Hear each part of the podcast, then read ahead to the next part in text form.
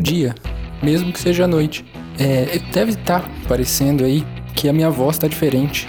E isso é porque eu mudei o programa de captação de voz, porque o outro deu problema. O que aconteceu? Eu gravei um episódio inteiro sobre as minhas dificuldades. Ficou gigante, mas eu gostei, eu, eu tinha gostado do que eu, do que eu falei, porque foi profundo e foi bonito e, e eu fiz reflexões profundas sobre o amor e sobre a minha existência, as minhas dificuldades.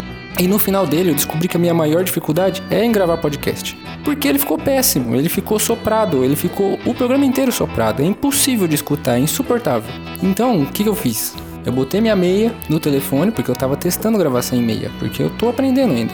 E gravei de novo, pela segunda vez. Se o primeiro tinha 40 minutos, de gravação ou mais, eu acho que tinha até mais. Eu brinquei que o meu o programa sobre as dificuldades teria horas e horas e é muito triste comprovar que isso realmente era verdade. Então, o meu pessimismo sobre mim mesmo geralmente se mostra correto.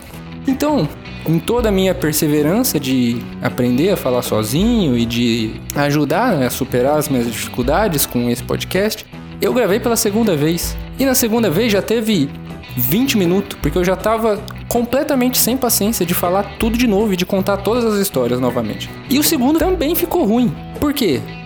Aí sim, aí não foi culpa minha, da minha incompetência só. Aí é um pouco culpa da minha pobreza. O meu celular, ele resolveu ficar lento e algumas frequências foram cortadas, então ficou tudo picotado, eu não sei o que aconteceu. A minha meia, nesse caso, não me salvou. E ele já tinha ficado, esse, essa segunda vez, já tinha ficado com metade do tempo. Então, como eu perdi a segunda vez, eu pensei, vou gravar a terceira, vai ter cinco minutos. Eu vou falar, essas são minhas dificuldades, vou dar uma lista e vou dar tchau. Então, para esse podcast, eu vou falar sobre outro assunto que eu estava planejando mesmo e o das dificuldades eu vou mudar o formato para não ser tão chato para eu gravar de novo, porque eu não vou conseguir gravar de novo da mesma forma. A parte bonita do podcast vocês nunca vão ouvir mais. E, e essa é a única vantagem de eu ter perdido. Eu posso falar que foi o melhor episódio da história que foi muito bom, que foi muito reflexivo, muito profundo, que vocês iam chorar e que ia ser uma comoção total, ia ser um sucesso. Porque ninguém nunca vai ouvir.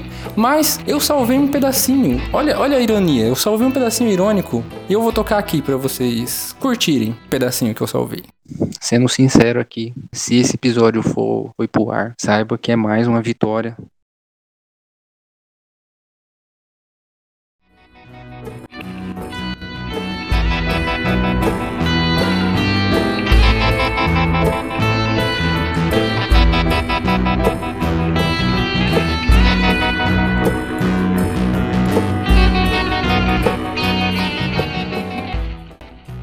Então, por conta desse problema, eu inventei outro formato para falar das minhas dificuldades, que deve ser o próximo a sair.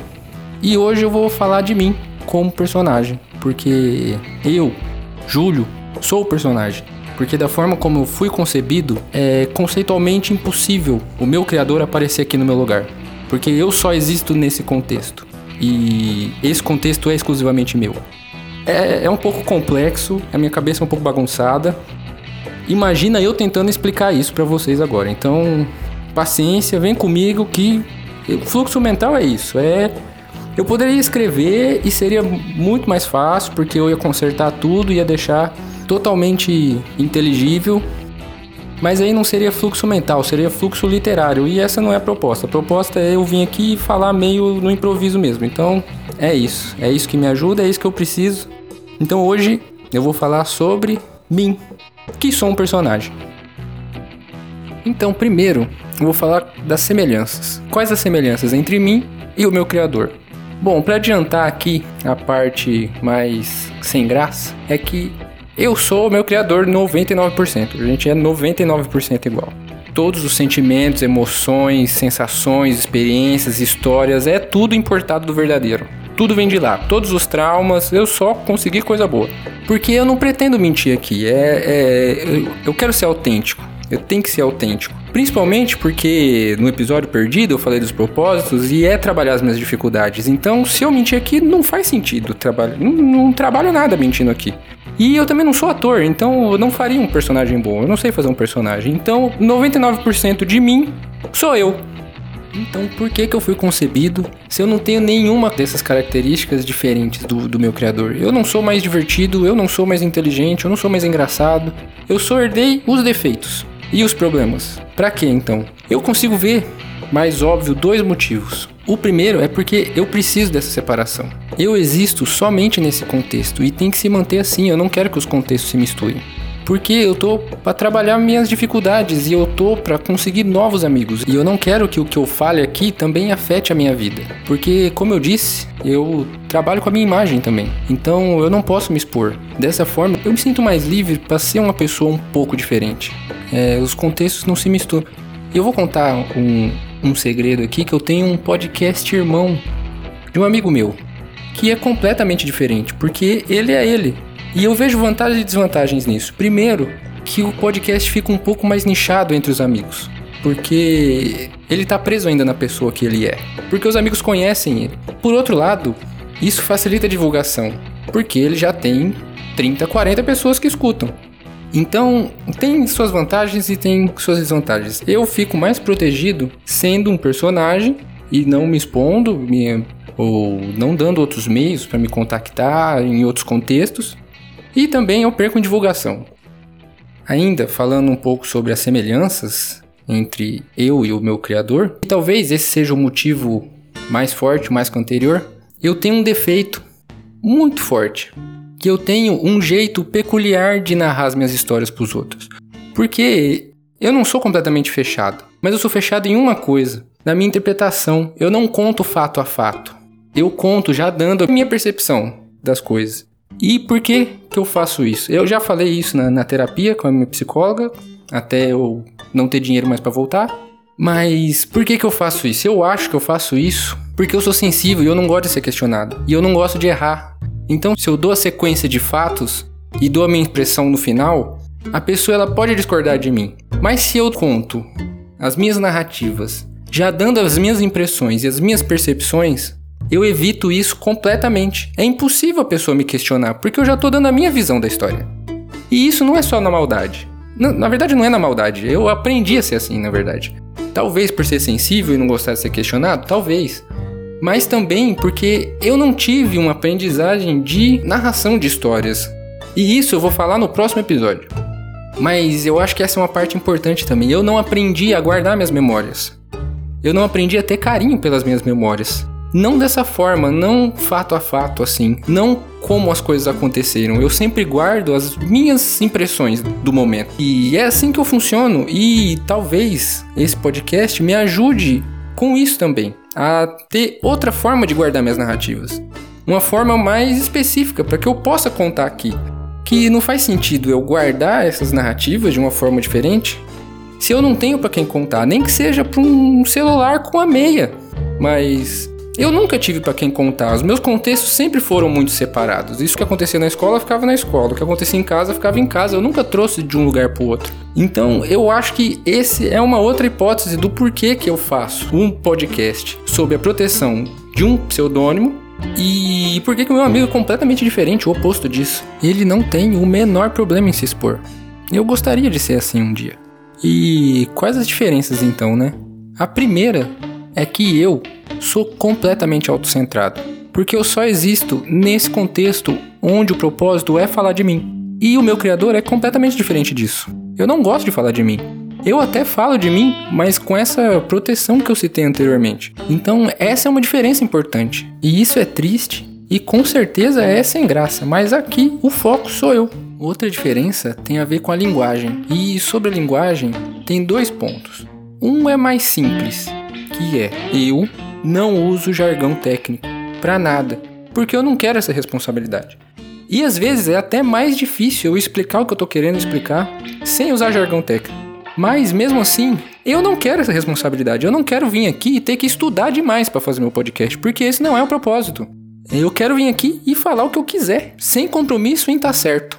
Porque eu tô falando de mim. Vai ser pura e exclusivamente a minha visão das coisas. O outro ponto da linguagem tem a ver mais com o propósito. Eu quero criar uma comunidade saudável. Eu não quero uma comunidade agressiva de jeito nenhum. Não é isso que eu preciso, não é isso que eu quero. Antigamente, eu fiz eu cursei outra faculdade em outro estado, como eu falei, e eu sofri muito lá, como eu falei também. Só que eu tinha um jeito de agir que refletia muito em como eu era tratado. E a minha visão era a seguinte: eu era sincero, eu era eu mesmo, com todo mundo, por mais que eu não conhecesse. E a minha ideia irrefutável na época era que eu vou ser eu mesmo, quem for amigo de verdade e quem gostar de mim pelo que eu sou, vai se aproximar. E não vai, vai se aproximar, não, né?